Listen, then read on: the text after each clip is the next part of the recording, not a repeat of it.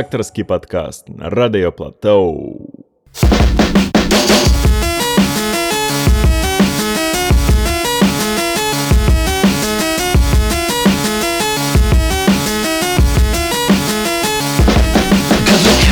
for Come corduroy camera Come come for camera Come be catapult camera And we had a job for Cadillac Cadillac Cadillac Cobra Kingston Comatose,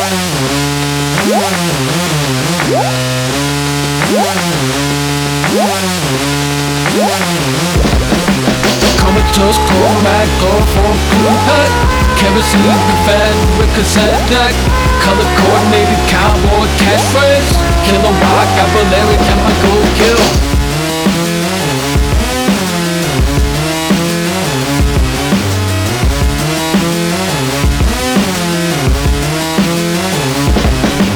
Computer corrode, connection, counting camouflage cash. Crystal canary in the coal mine. And a cortex cowboy kaleidoscope. Like a concrete cactus cracking in a cardboard coliseum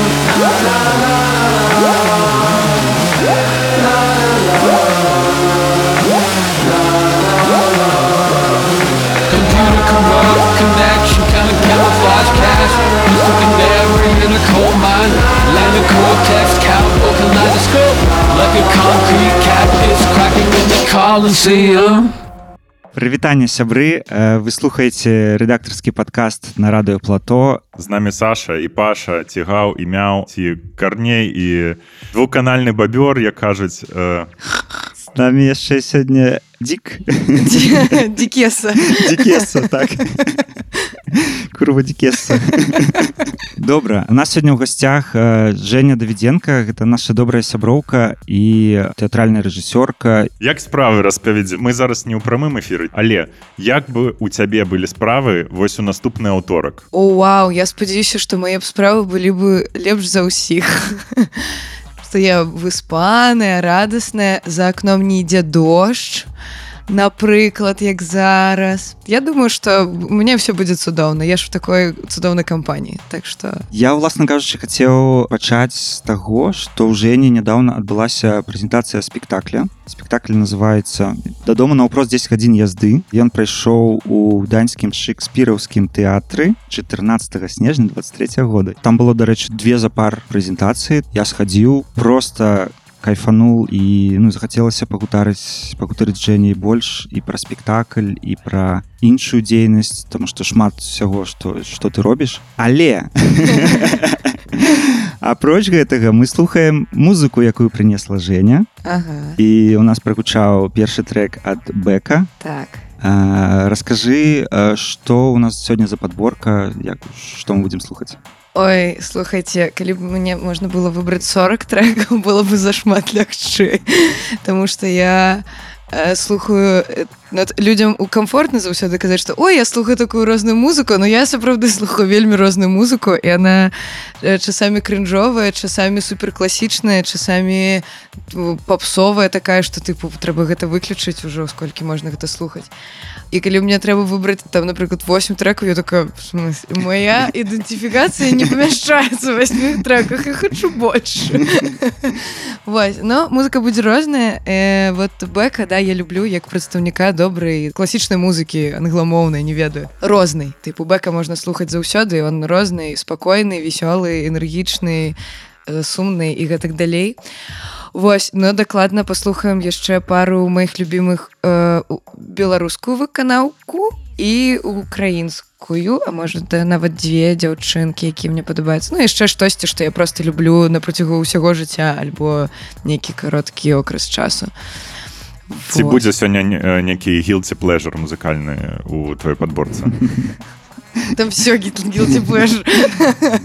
добра добра. Давайте дарэчы можа быць і што-нибудь яшчэ і затэсцім да? Ну давайте.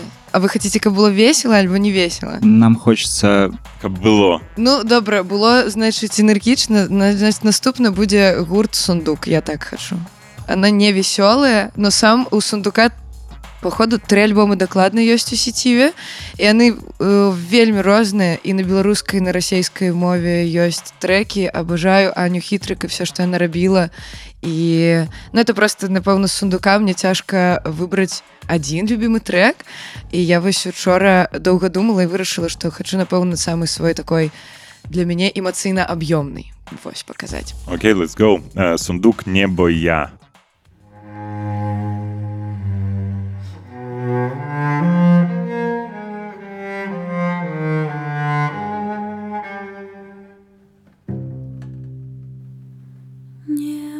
я небо, я небо, небо, я в твоих руках. Небо, я небо, я небо, мне до неба только шаг. Небо, я небо, я небо, не бояться ничего. Небо, я небо, я небо, небо, я люблю его.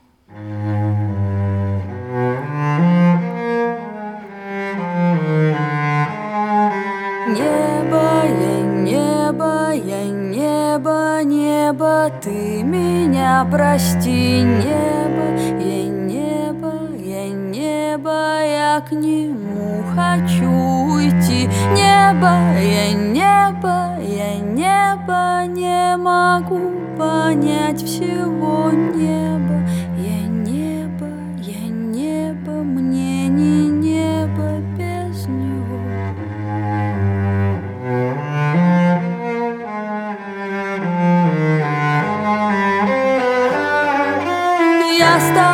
я с тобой, я ста, я с тобой, милый всегда. Я с тобой, я с тобой, я ста, не разлучат никогда. Я с тобой, я с тобой, я ста, небо с нами к нам придет. Я с тобой, я с тобой, я ста, никого не заберет.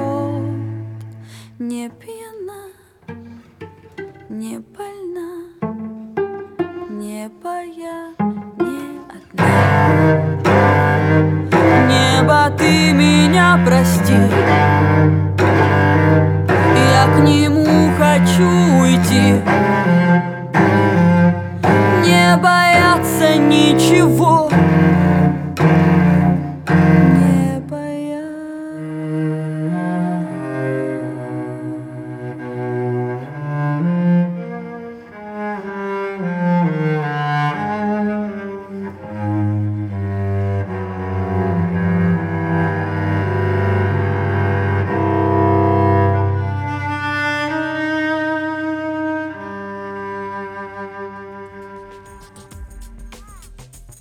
Ані ж няма музычнай э, няма наколькі я ведаю музычнай адукацыі і яна в адным з інтэрв'ю казала што яна просто тлумачыць атмасферу ну, типу, зараз ну нібыта дожджык крапляе і ну я бачыла колькі ну два мінімум канцэрты сундука і вось тое што з віоланчэллю і, э, это просто вау. Ну это як бы не тое што да дрыжыкаў а да крывавасці душы не ведаю у мяне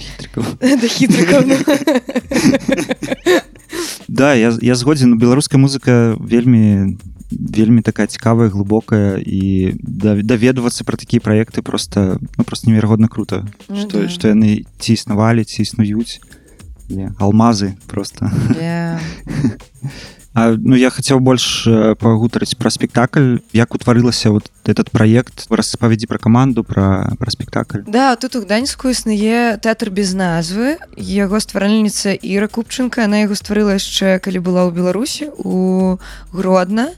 Ну, як бы перавезла ідэю, сабрала маленькі там і зараз іграюць дзяўчаты ў траіх. Дзіцячыя спектаклі дарослыя і яны вось Іра і Ліза, гэта таксама акцёрка. Они выйгралі грант ад э, тэатральнага інстытута варшавскага. І у Іры была адразу ідэя зрабіць штосьці на імігрантскую тэму. Она напісала тэкст. Ну і запрасілі мяне як рэжысёрку можа быць акцёрку Ну я прапанавала перапісаць цалкам тэкст тому что мне ну не зайшло это не тое пра, што я хацела бы рабіць калі гэта тычыцца эміграцыі Ну і форма зусім не тая я адразу ей прапанавала форму. Э, вот тое что ты бачыў з флешбэкамі як бы. І каб як бы сама тэма эміграцыі не была подадзена як о май гад я не магу это так цяжка это так ясна э, хацелось неяк паддаць гумарку і таких э, размоваў які я чую седзячы за сваімі сябрамі альбо працуючы у бары калі людзі пачынаюць угараць э, ну з нейкіх сітуацый няёмкі які спачатку робяць э, як бы чырвоны твар а потым ты уже над імі як бы з працягам часу просто смяешся Ну і вот з гэтага і пачала тыпу вот мне было цікава выдумаць тры нейкіх простых кейсаў у сэнсе каб э, пераезд быў канфліктным і каб была вот нейкая вот эта вот сістэма прымання маёй ну маёй чужой любой іміграцыі тыпу быў і неяк яе паказаць Ну і пры гэтым як бы з гумарам з прыняццем з пашуківаннем гэтага дому альбо людзей альбо там комфорт як заўгодна гэта можна называць. Ну вот з гэтым по большай частцы працавала. Напэўна трошки э, трэба даць кантэкст твора каб каб разумець пра што да але без спойлераў. Тры гісторыі імігрантак э, якія сустрэліся на на, пляжы, на пляжы так, на так. пляжы так. Там так па- пабудавана гісторыя што яны размаўляюць але пры гэтым адбываецца усялякі флешбекі быццам у іншай сітуацыі. Як вы прывезлі столькі пяска? Там там все там просто было все в песку. Ну, там, я не памятаю колькі ну там больш двух цэнтнераў дакладна гэтага пяску ляжыць.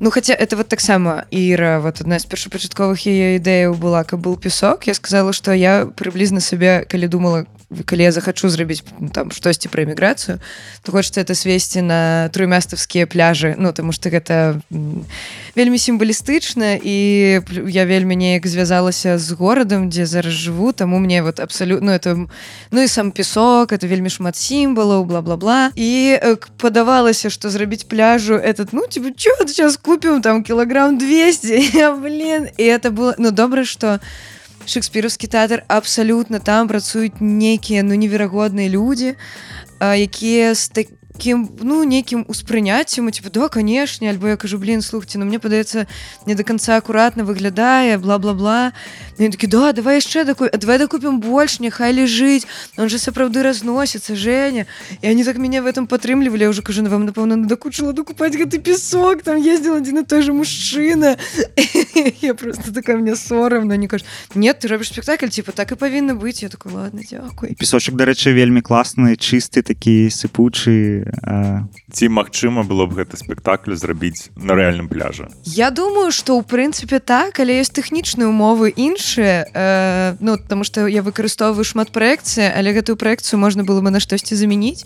Челленджы это весело Ну ты сказал конечно могло бы быть яшчэ больш цікава. Было б конечно прям э, класна но, но затратна по тэхнічным штукам але да могло бы быть прям круто. У меня таксама пытанне ўзнікла яшчэ падчас прагляду было два спектаклі амаль за парту бо 6 гадзін і ў 8 гадзін на якім спектаклі вы себя адчувалі больш разагрэт ну не разагрэтымі карацей як дзе больш у вас атрымалася? Ой слухай мне складана тому что я я ж яшчэ і рэжысую і я не магу вот меня праблема что калі я яшчэ іграю в тым что раблю я не могу выключыць рэжысёра і таму я ну акрамя того что як бы раблю справаздачу что там я на якім небе зажимы всялякае такое. Я яшчэ правяраю дзяўчат тому что я, я ж не могу отключыцца ты вы играете нет ну тыпу і Таму складанавата мне адказаць, але на другім спектакле э, перасталі э, ну спяшацца просто типа я дзяўчатам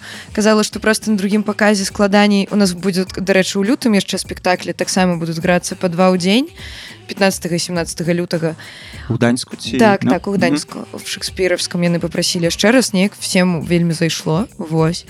І типа праблема другога гэта сабраць зноў волю в кулак і ну граць не расслабіцца і типа а, ща там это уже ну вернуцца в ісходнюю да, точку да, да, да, тому что на першым як бы адреналінет і ты як бы волі-неволі ну як бы ідзе шмат эмоцый і всего астатняга у тым ліку і зажымаў а на другім можна вельмі моцна расслабіцца ну тому что все энергіі няма і я так это як тренер кажу дзяўчат соберите сейчас энергія давайте і ну другі быў напэўна паспакайней і ну, просто бо- больш спакойны але і першы другі былі добрымі я бы не сказала что тыпу а я шчыра ў гэтым заўсёды прызнаюся что там напрыклад оу ноу там было штосьці былі маленькія тэхнічныя штукі але это абсалютна типа я упэўнена что это бачна было толькі мне і ўсё як бы это уже драбязкі такія У мяне есть супер тэатральнае пытанне я не, не вельмі дасведчаны ў тэатры чалавек я больш чалавек кіно але вось ёсць э, штука якая мяне заўсёды хвалявала. У цябе было такое калі ты забыла что трэба было сказаць на сцэне і што рабіць Ну э, я не так шмат грала але сноў мне таких снілася тысяча і тры асабліва калі я во сне стаю нейкай зале і мне кажуць хтосьці на мне крычыць за асабліва какой-нибудь дарослы акцёр то что мне рабіць ты мне расслумаешь что ты молчишь? Я такая дзе я? В сэнсе что я, я не ведаю что тебе рабіць где на типа. Ну і на рэпетыцыях бывают такія штуки калі э, падаецца что ты всю схематыку ведаеш як бы все добра а тут як бы тебе ну хтосьці задае пытанне і ты такой чё я? Ну а ты не можешь сказать я не ведаю ты такой. Перекур. Ну альбо прыходзіце разам да выніку у залежнасці ад ну як бы у якой форме адбываецца размова і ўсё такое. Але заўсёды это такі э, пусты колодец просто. Такой у так как падаецца у нас тут дзюра я не ведаю як і адказаць на гэта клас а, я прапаную паслухаць трек а, а далей вось хочется пра рэжысуру больш Добра. больш падрабязненька Ну давайте раз мы пра гданьск э, прапановую э, паслухаць гурт які прачытае Паша А это Так, так. э, гданьскія ребята э, трек называется Forgotten Dreams а назву я гэту не могу вымавіць artificial artificialis Ну штосьці таго. artificial ці artificial Alice Элис. artificialis Ну, так, right, artificialis гданьскія клёвыя ребята з вельмі крутой музыкай Всё, муха. artificialis forgotten dreams dreams,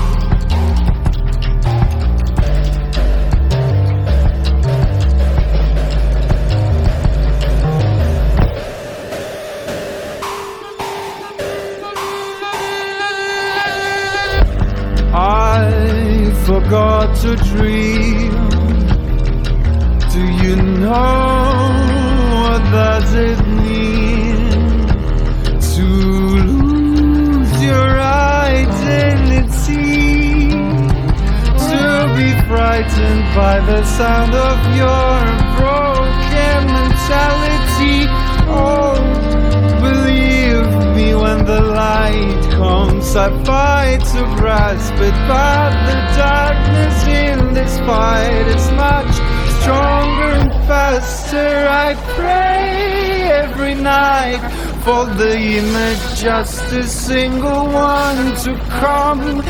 But I'm afraid that the colors are gone.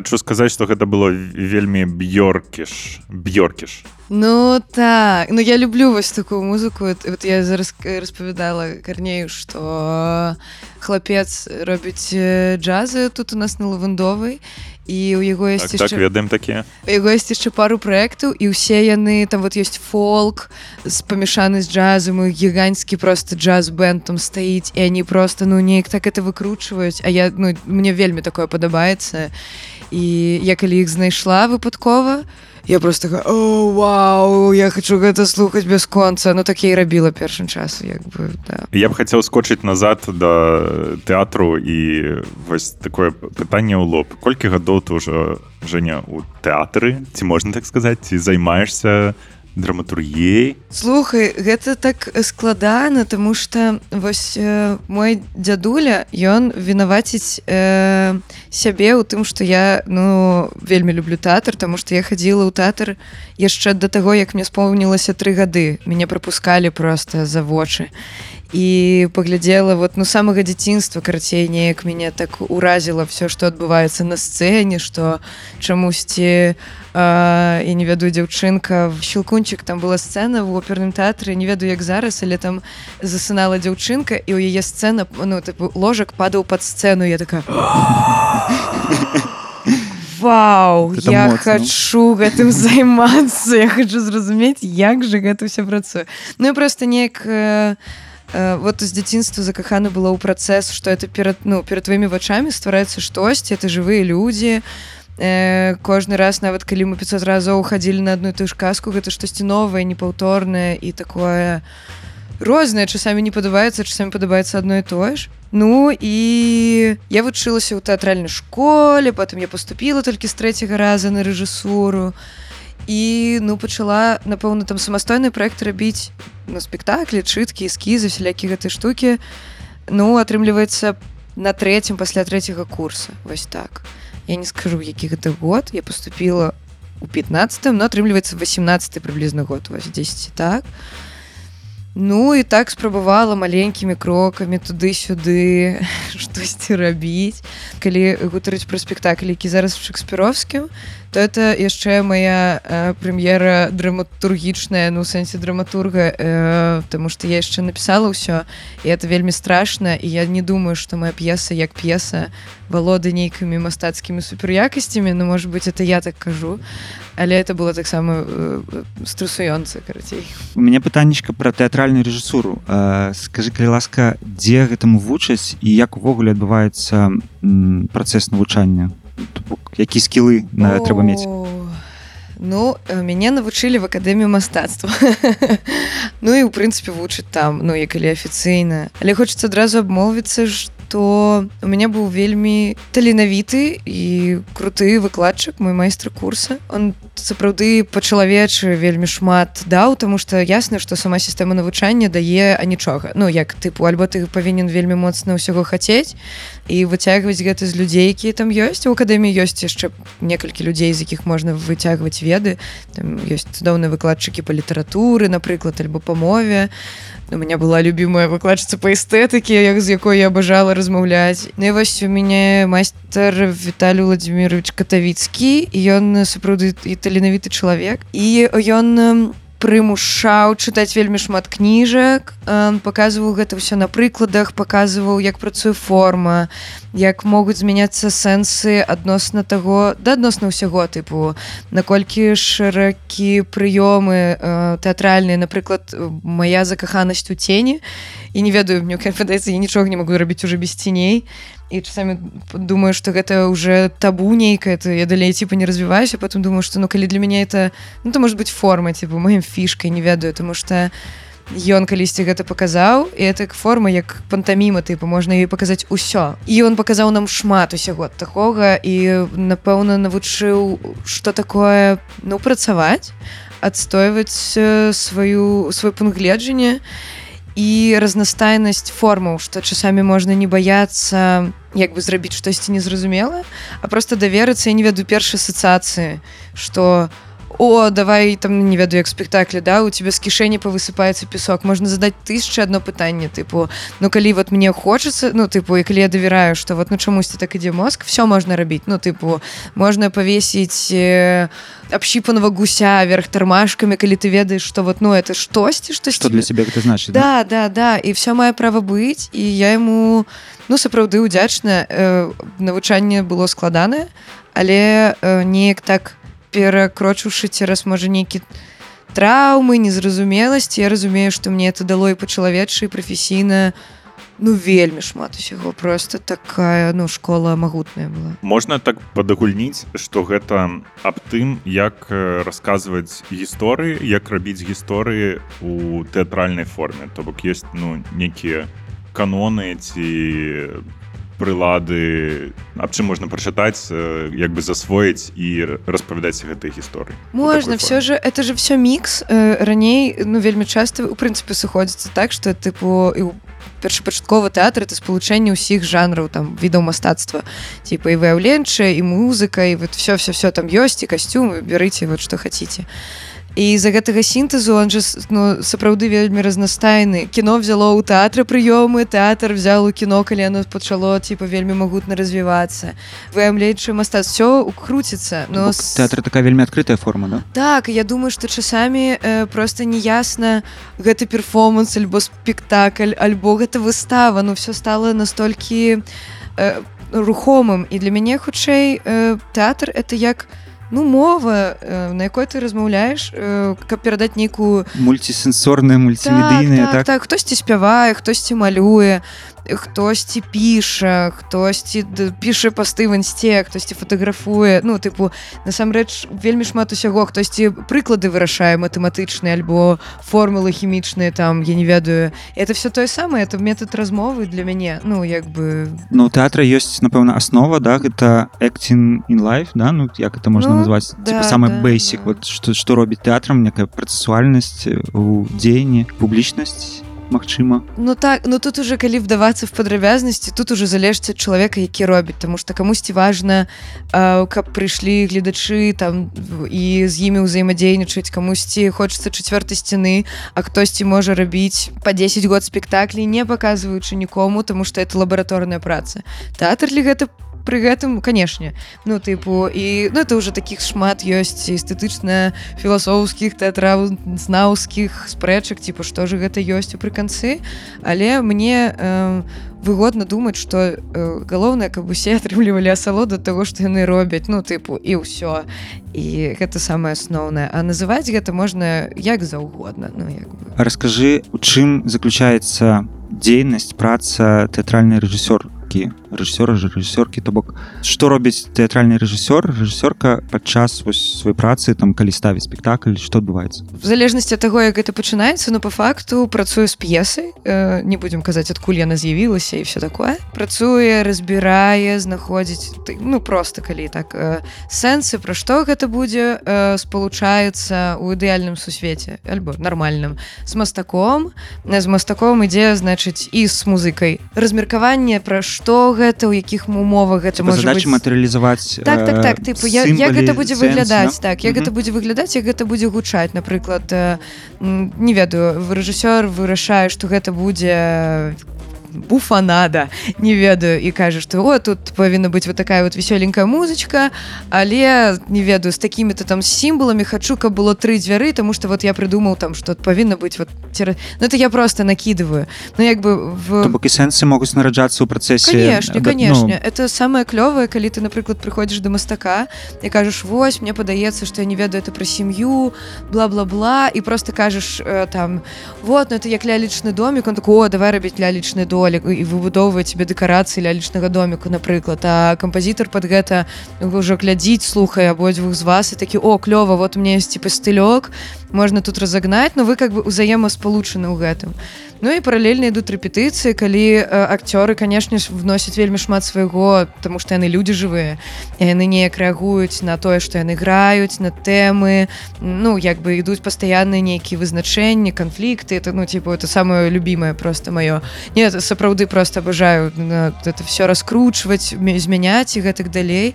І все оно спалучаецца і з'яўляецца вот этот вот э, дыхаючы маленечкі арганізм і вот ну калі коротко то гэта так. Цікава такая штука. Як я разумею ёсць ну класічныя тэатральныя творы.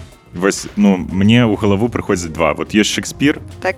Ромео джульета ну. Колькі разоў ты гэта глядзела ўжо? Ну шмат дакладна. Штосьці не глядзела я скажу шчыра не глядзела так ад пачатку до канца але ведала што зрабіў напрыклад добры рэжысёр в нейкай відэаверсіі. і глядзела момант які мяне цікавіць альбо чытала разбор рэжысёрскі там п'ес і да все можна ну тыпу можна паставіць одну і ту ж п'есу як гамлета альбо рамеу джульет 500 тысяч разоў зараз іх всех перакраиваюць знаходзяць новыя сэнсы да прышпільна калі ў чымсьці класічным знаходзіцца штосьці што можа быць актуальна чаму не э, спалучэнне абсалютна розных эпох. Мае месца быць і тут такое. Я разумею што у тебя не было ніякай канатацыі э, пасыла але я б адразу веду. Мне мне так так мне просто цікава гэта ну ведаеш такі твор на які як бы у ім заўсёды можна знайсці нешта можна як бы по-іншаму яго паставіць ну, і зрабіць іншыя акцэнты.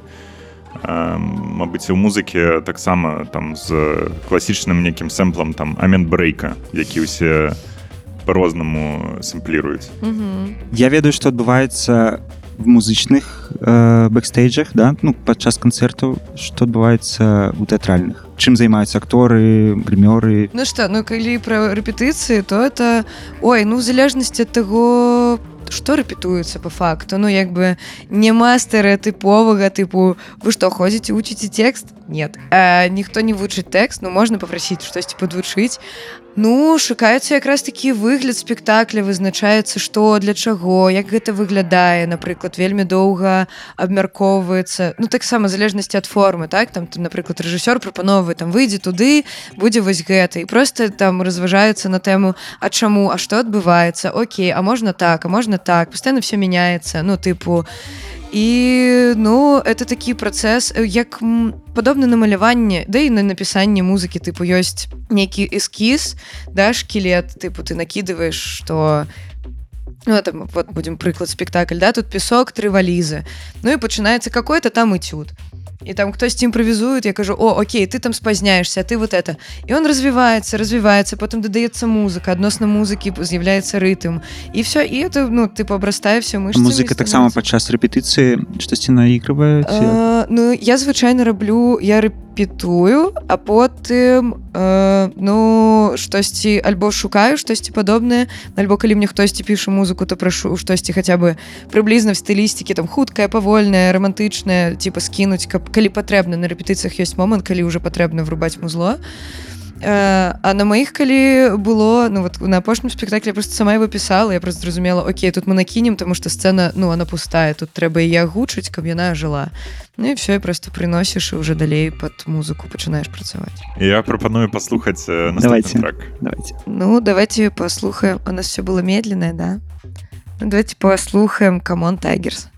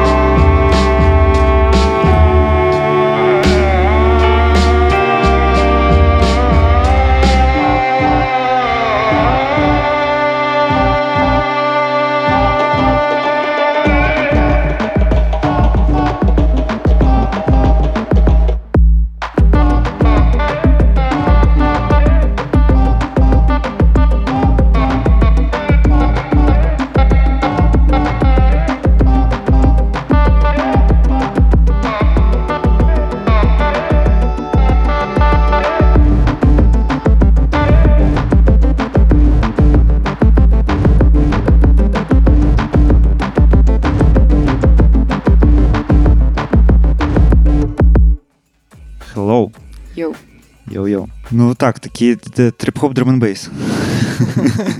Ну так, bass. клевые. Всем раю послухать. Лаунч, ребята. Хачу саскочыць з тэмы тэатра і спытаць у Жені як ты апынулася ў бары я, Обожаю. як, як цябе гэта туды данесла Слухай, я давно ты там робіш Я там роблю коктейлі. Я, напевно, ще з Менська хотіла працювати у барі, ходила, казала, вирутайте мене, давайте буду готувати дринки.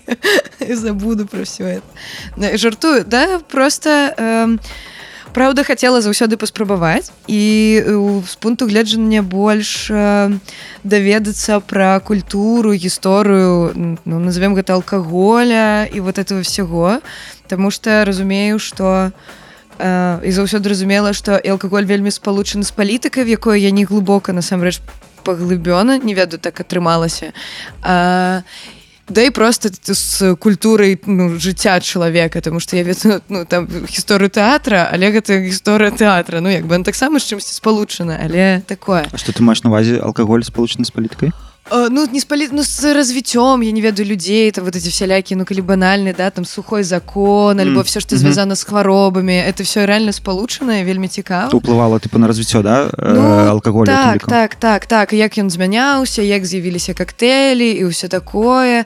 Ну і само спалучэнне смакаў это напэўна для мяне такое самае цікавае тому что это ж нейкая магія ты можаш прыйсці в пять розных бараў там будзе паўсюль напісана адно і тое ж но ты піеш абсалютна розныя рэчы і калі я ў гданьскі ведала што на той момант яшчэ карма называлася что ребята будут открываться э, я трасла Александра Кончина максімальна говорила пожалуйста возьми меня на работу пожалуйста я яшчэ працавала з польск ну, польскай канторы якая не вельмі добра да мяне ставілася можем так назваць Э, там былі добрыя ребята но галоўны кіраўнік э, так быў дзіўны і мне было супер некомфортна Ну это адна з прычын я, чаму я прасілася ў бар. Але ну на дадзены момант моя э, спатрэба ў ведах і спатрэба у ну таком тыпу разуменні як міксуюцца смакі э, она такая ну амаль закрытая тому что ну это это реально это бясконца это як мастацтва типа ты можешь все жыццё чытаць вывучаць штосьці ведаць но оно не сканчваецца і бар для мяне гэтым падобны ну тыпу это асобная культура. Ясна что алкаголь это неадназначная штука але она не ну, она, она безупынна тыпу она просто э, ну базовый мода. курс ты уже прайшла да? Ну, прайшла, забыла, узгадала. Я такой вучень, на жаль, ну, типу, хотелось бы быць трохі more clever, but... uh, I can't.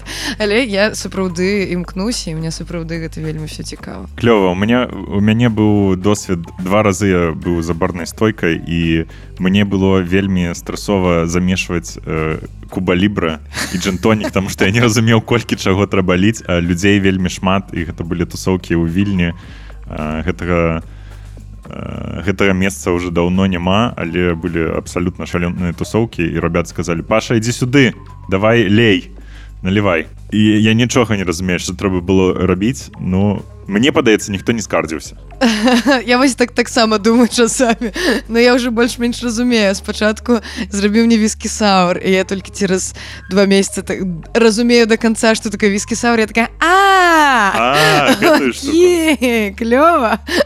што табе падабаецца з э, коктейльных вось штук якія ты робіш Ты пра менавіта нейкія коктейлі альбо пра працэсы за барам. пра пра працэсы мне вось э, гэта цікава як што там замешваць Ну мне пакуль яшчэ ўсё яшчэ цікава, калі прыходзіць. Вось табе да, я ж ну я же такі чалавек я же сама ад сабе не адкалібуся ніколі. Вот я пра навучанне кажу я ну вот я ўжо год за барам і я часамі ду на- нет я неправільна шейкую і сцірую таксама не і потом думаю ну она же шейкуецца у тебя ж добра но вот там на відэа нейкі японец он шейкует лучше чем я мне тоже нужно как он научиться но э, клёва іграцца в гульню з людзьмі калі яны просяць асабліва калі ўжо ёсць ну уже добра знаёмыя госці якія лю любяць калі я гэта раблю і они там называюць катэгорыі там тыпу салодкі с арэхам але вот каб штосьці цікавенькае і ты уже ну і больш спакойна і іграешься з імі да да да ну галоўнае каб людзей не было шмат у гэты момант на бары тому что калі іх шмат шмат ясна что ты з задавальненнем не паграешься гэтую гульню Вось ну а так я вельмі люблю калі вот э, Саша збірае новое меню. Он то вообще типа супер профі і калі он дае один інгрэдыент а он змяняецца а потым дадаецца яшчэ штосьці. Такой о вау! Ну тыпу існуюць рэчы якія ты не думаешь нават што яны камбінуюцца а яны бяруць і камбінуюцца. Ты такой Боже это же так вкусно і ну у мяне перабудаваўся вельмі моцна ну, рот. Я не ведаю тое што было для мяне смачна стало пресным то што было салодкім стало яшчэ больш салодкім ну крыцей все перабудоўваецца і это прям ну, это вельмі цікава канешне прям вот. Якія замовы на бары э, табе не падабаюцца ну калі людзі не до конца разумеюць чаго яны хочуць это вот э, тыпу так ты ім піва тады даеш Ну не, я им даю какой-нибудь, но они хотят коктейль. Ну, такое. Ну, бывает, что, типа, можно мне не кислое, не солодкое, не горкое и без Воды. лимона. Да, а- Воды. альбо без лёда. И ты такой, я кажу, ну я налью тебе без лёда, ну что ж ты, ты себя не уважаешь, ну как-то. Вось, але, ну, такое, ну, это, ну, это як у любом, типу, это як прийти у краму и сказать, дайте мне что-то, типа, есть, поесть, а я не ведаю, что. Ну, и, ну, як бы реакция однольковая. Альбо напиши мне музыку, но я не ведаю, какую. Вот хочу, я еще не придумал, я буду читать рэп, альбо регги, но ты напиши. Ну, як бы это, ну, приблизно те самое. А які навык пракачваецца у тебя вось моцна за баром камунікабельнасці я не умею знаёміцца з людзьмі і увогуле цяжка нейкі э, працягваць тэмы калі вы асабліва незнаёмы і вот прям вучуся тыпу ну размаўляць з людзьмі тыпу і шукаць тэмы і настрой часамі перабудоўваць і ну напэўна гэта такі самы А які вось кодекс бармена а, пры камунікацыі то бок а, калі трэба пахлопаць по плечу сказаць ну все все типа табе больш не трэба там альбо ну давесці нейкі там сур'ёзную размову то бок а, як выбудоўваецца Я не ведаю па-чалавечы неяк выбудоваць Ну я стаўлюся все па-чалавечы вось ну тыпу вот яшчэ другі скилл хотела бы сказать это я б зараз узгадала что важней это э, уважлівасць вот это ну это вельмі складана тому что і з людзьмі паразмаўляць і каб у бары было ўсё добра і штосьці памятаць ну як бы вот уважлівасць я прям сабе постоянно Жонглировать ставлю трошки, ну, да, этими так, так, трэба? так такая сістэма павінна ўсё роўна пры ўсёй шчаслівасці і як бы адкрытасці ну, трэба трымаць сістэму ў галаве і такое ці ты грала в казуалкі всякие типа это там накорміць всех там. Да, я калі прайграю часамі вот э, прям мне падаецца што я бачу гэтыя мордачки э, незадаволеныя і такая «Ой, нет я проиграла хард левел в динер даш я не хотела но для меня это подобно я так сдавала на права я в, нібыта в нітфоспіде ну типу я паркавалася бачыўшы свою тачку в нітфоспіде ты вы у меня все ідзе цераз дзіцячыя вот эти штуки Ну да, а з людзьмі просто ну я ж кажу па-чалавечы типа адэкватны ну у нас все адэкватныя людзі з усімі размаўляем камусьці патрэбна вадзічка таксука размова падтрымка абнімашка. Мы это даем калі мы не можем гэтага даць ну это як э, звычайна бывае што типа блин царян все супер клёва я там з табой побач але там напрыклад меня не схапае зараз ресурсу потому что шмат трэба ну карацей просто па-чалавечы шчыра адкрыта і все ці неяк уплывае то что ты за баром працуеш на твои рэжысёрскія штуки. Ну я больш чую но я і ў па жыцці просто шмат чула. Ну тыпу просто в бары хадзіла стаяла з іншага боку. Але мне зараз прям хочется паспрабаваць штосьці напісаць пра бар. Не ведаю што але штосьці паміж вот як потому что я доўга была по-іншаму ст- строне гэтай стойкі і зараз з іншага боку. І хацелось бы скампілировать гэтыя два сусвета Ну можна па сутнасці ў тэатр пры типа арганізаваць паставіць бар і зрабіць там э, ў тэатраль- тэатральную пастанову альбо ну, наадварот так, так, так, ну. Э, Мне падаецца гэта было ў нейкім серыяле я не памятаю назву і там была такая штука что эм, галоўныя героі прадавалі квіткі на спектакль у бар і яны праводзілі 3-4 чалавекі т- за такую шторачку э, садзілі на стульчыкі э, адчынялі гэтую шторачку і там просто людзі як бы тусуюцца ў бары а яны у трох сядзяць і, і глядзяць на людзей якія п'юць у бары. Да, ну типа вось гэта спектакль. Ну я бы пайгралася просто якраз такі каб людзі паспрабавалі якія не былі за стойкай адчуць сабе за стойкай і наадварот. Ну як бы нейкую такую дзень перамешку наоборот.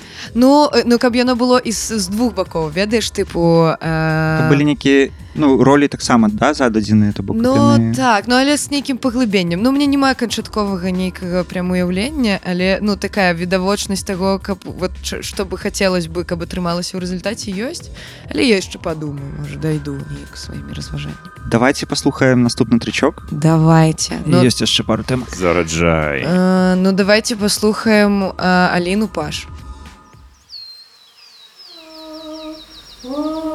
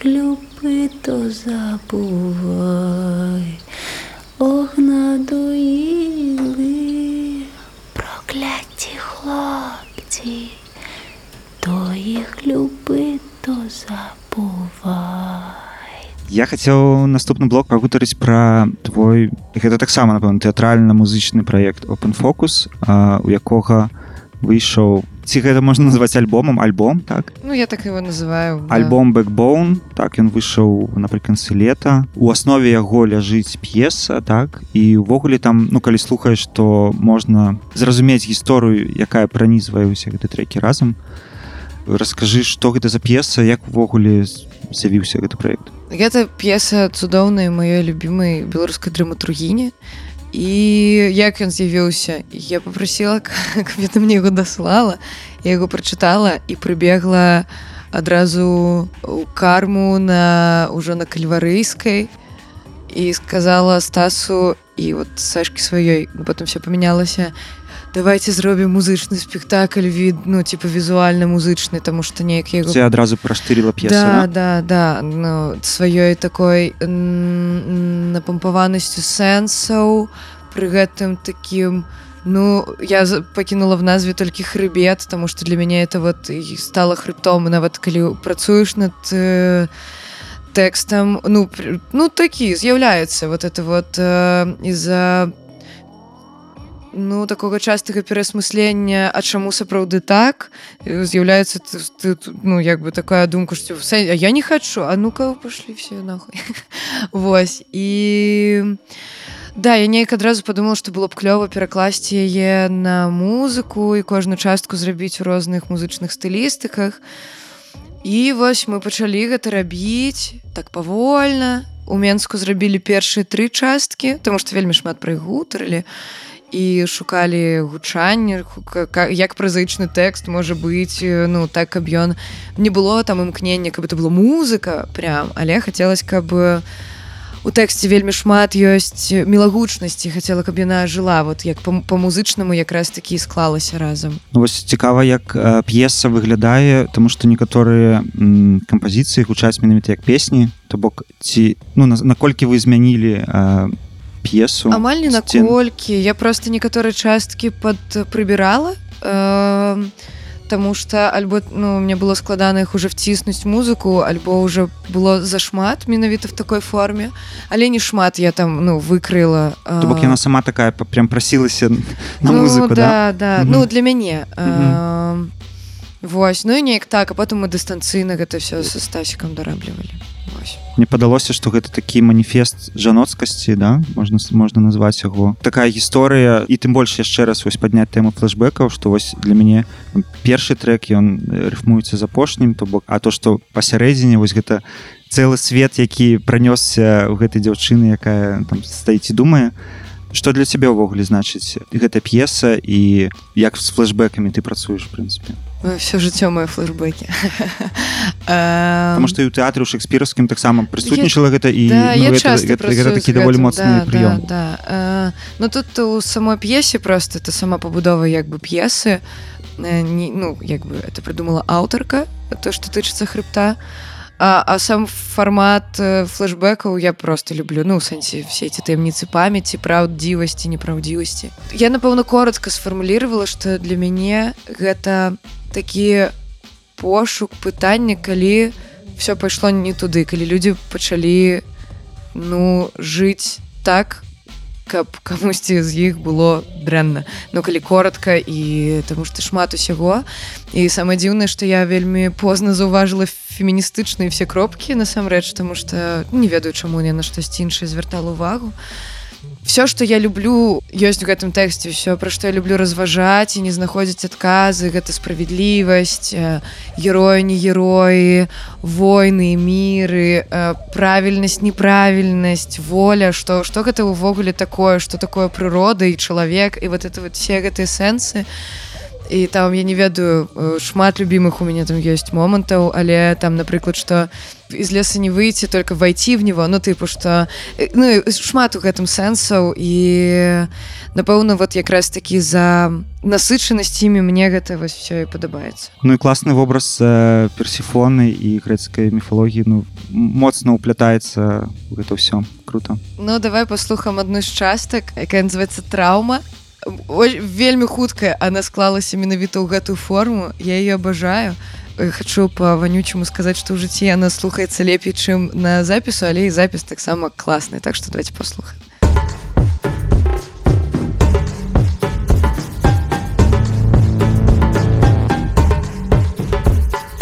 Палец птица, дорожный знак Все кажется мне предвестником катастрофы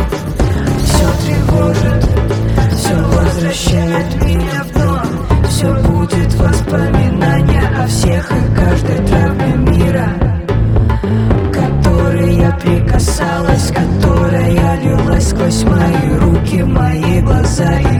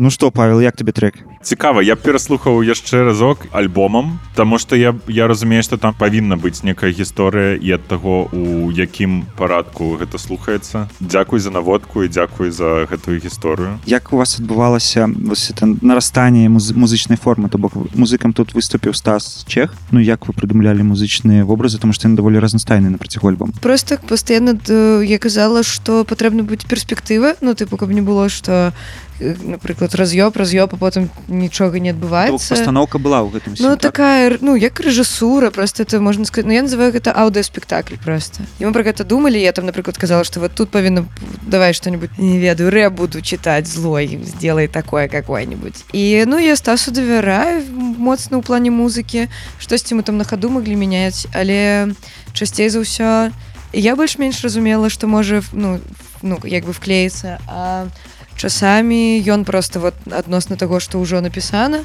мог там прапанаваць напрыклад там афрыканскія барабаны тыя ж як з'явіліся Ну мне лягчэй я штурхоўваюсь ад музыкі тому што мне няма там не музычнай адукацыі яшчэ чагосьці мне складана выдумляць просто Ну тыпу у мне не так не, не працуе А калі ёсць уже нейкі рытм музыка то ну, як бы я уже могу Што так пра- правакуе, пафантазіраваць. так, фантазія? так, так. Ну так мы прыблізна і рабілі яму там стас скидывал я чот накидывала. Альбо казала я ўвогуле не ведаю крычала мікрафон потым это все выравнівалася потым там стас мог штосьці дапамагчы альбо я просто там напрыклад не хапала музыкі альбо там нейкія моманты трэба было змяніць і вот неяк так як бы перакідваючыся чаму такая нейтральная назва вось цікава open фокус так Ой, ну э, у меня праблема ўвогуле з прыдумленнямі назваў мне падышло я не памятаю штосьці я хацела я просто хацела бы як каб у будучыні на каб гэты выканаўца это была разнастайнасць розных праектаў тыпу рознага накірунку не было фарбаванасці да Некай- Ну так что это просто вот open mind open focus Мгм. як бы что это можа быть аду спектакль это может быть не веду мало ли я завтра захочу рэгі альбом записать а, вот выпущу его на open фокусе ну, як бы такое давайте тады нейкі летні трычок у нас следующая тэма будзе пра летнікі Р- Ральфа Камінского тады это мой першы любимый выканавец польскі а песня это клёвая так что послухаем яе Jestem gotów na drogę, nową drogę. Z tobą, z tobą, z tobą.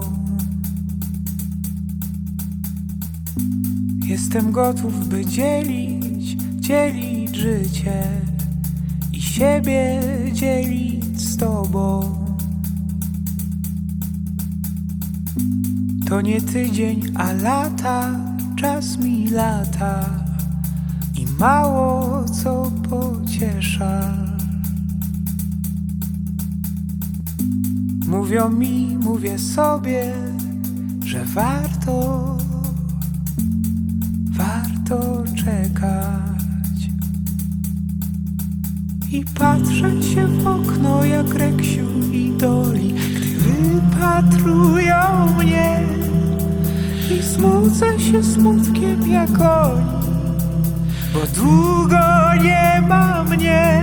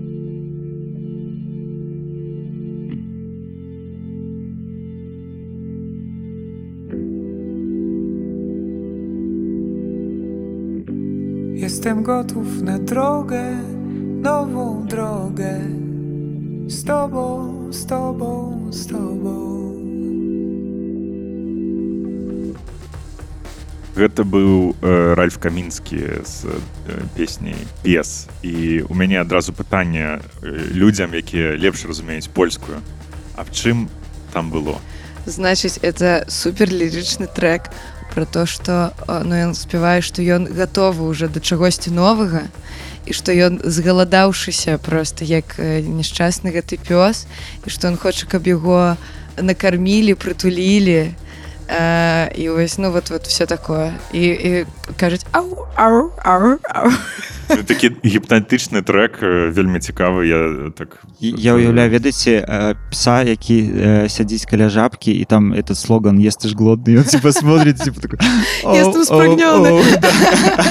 смотрит типа такой, Ес ты «Оу, спрагнёны». оу, оу». Да. Не, ну мяне просто ён уразіў э, калі выйшаў ну я першы раз бачыла на канцэртах тому что он не рэалізнуў альбом это чалавек вот з якім я вучыла польскую разам он мне дапамог я прям офігела спалучэнне сэнсаў і музыкі і это так як бы ну так по-наіўнаму типа э, Привет, я готов, типа, до новой дороги, вот с тобой, с тобой, с тобой, типа, погнали. Короче, он наивный, милый и при этом пришпильный по музыке. И как-то мне так э, зашло. И столько раз я в ночи плакала на пляже под этот трек. Ай-яй-яй, со своим одиноким сердцем и с Ральфом Каминским в слухалках.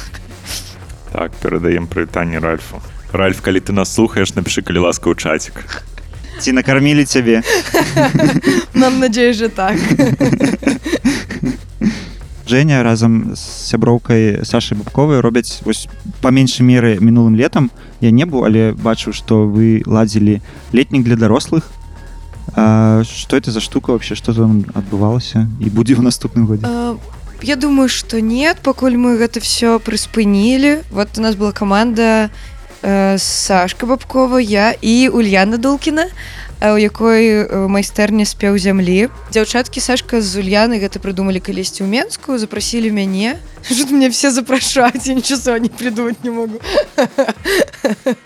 Вось і мы зрабілі два летніка у Беларусі. Адзін зрабілі тут. І ну пакуль вырашылі спыніцца тому что ну ёсць вот эти імміграцыйныя прышпілы э, якія тычацца і часу і грошаў і хочацца напэўна каб э, все было трошки прасцей это я кажу за сабе. А так это было просто цудоўнае стварэнне. Мы займаліся рознымі творчымі справамі не хочу называть это тэхнікамі альбо яшчэ чымсьці. Это была такая мажлівасць э, скажем так дарослым людям абсолютно розных прафесій і ўзросту займацца творчымі рознымі штукамі і адчуць сабе як дзіцё ў летніку. Э, калі ему кажуць что а 12 у нас сняданак і зарядка увогуле. І не забудь там здаць свой фільм в 8.30 пожалуйста перед ужином Э, ціхі час. да, да, нават гэта у нас было і просто рабілі ну такой свежы выдых цераз формы якія камусьці былі знаёмы камусьці былі незнаёмы вучыліся непрыгожа маляваць э, размаўляць формамі кіно і тэатра э, бавіцца ў розныя дзіцячыя штукі рабіць перформансы за гадзіну. Ну карце просто вот глядзелі такімі адкрытымі вачыма на навакольны сусвет. і это канешне летнікі былі у нас цудоўныя прям абажаю кожны з іх ці былі там дзеці нет толькі мы 18 плюс 18 плюс былі сабакі А ці былі у вас дыскатэкі Да, лагерныя, у нас был и джаз-дэнс, и дискотеки, и... Не, классно. И, ну, мы вельмі... У нас нават былі там вечары дакументальнага кіно, альбо мы спалучалі гэта з тэатрам, мы рабілі выставы, там пісалі маналогі, кожную раніцу я праводзіла з ребятамі аўтапісьмо, і вот калі ты пішаш, просто не спыняючы сваю руку, шмат размаўлялі шмат спрабавалі. Ульяна рабіла вельмі шмат клёвых таких э, практыкаванняў і заняткаў. І ну круто было вельмі круто а суперактыўна і классненько спадзяюся мы яшчэ неяк э, э, вернемся до гэтага але напэўна ну, трошки пазней я хочу задаць э, каму Женя хоча прывітанне перадаць прывітанне прывітанне чорт і пажаданні о Ого! Вот это ты копнул. Як складана! Э, Прывітанне. Я хочу перадаць прывітанне Сашы, якая сядзіць ціхонечка ў суседнім пакою. Я тебя вельмі люблю. Я хочу перадаць прывітанне Сашы з Ленай. Вы класныя, дзякую, што вы ёсць. Я хочу перадаць прывітанне таці яго сям'е, таму што они таксама клёвыя і любяць меня. Я іх таксама. Хочу передать прывітанне всем, кто не слухае радыаплато, каб вы каб пачуць моё прывітанне. Йоу. Дарэчы, я адзін раз злавіў э, прывітанне э, радыёплато у падкасці просто слухаючы эпізод. Э, это быў эпізод студіі 42 і типа яны просто типа о прывітанне радыёплато О, оп ловлю ну. клас таму ну То перадаём прывітанне студы 42 і дзякуй, што вы існуеце хлопцы і не збаўляйце абароты. Неяк трэба выстаяць вытрымаць і не здаць гэты аплот андэграунда. Гэта так. Дарэчы у нас у студыі яшчэ у студыі э, яшчэ Веня. Да, это да, ён незрімы наш удзельнік не, не, нечутны Может быть, он штосьці скажет. Веня. Он панюхаў мікрафон. Ну, Веню можна пачуць якраз такі ў хрыбце, у яго там ёсць некалькі сольных партый. так так.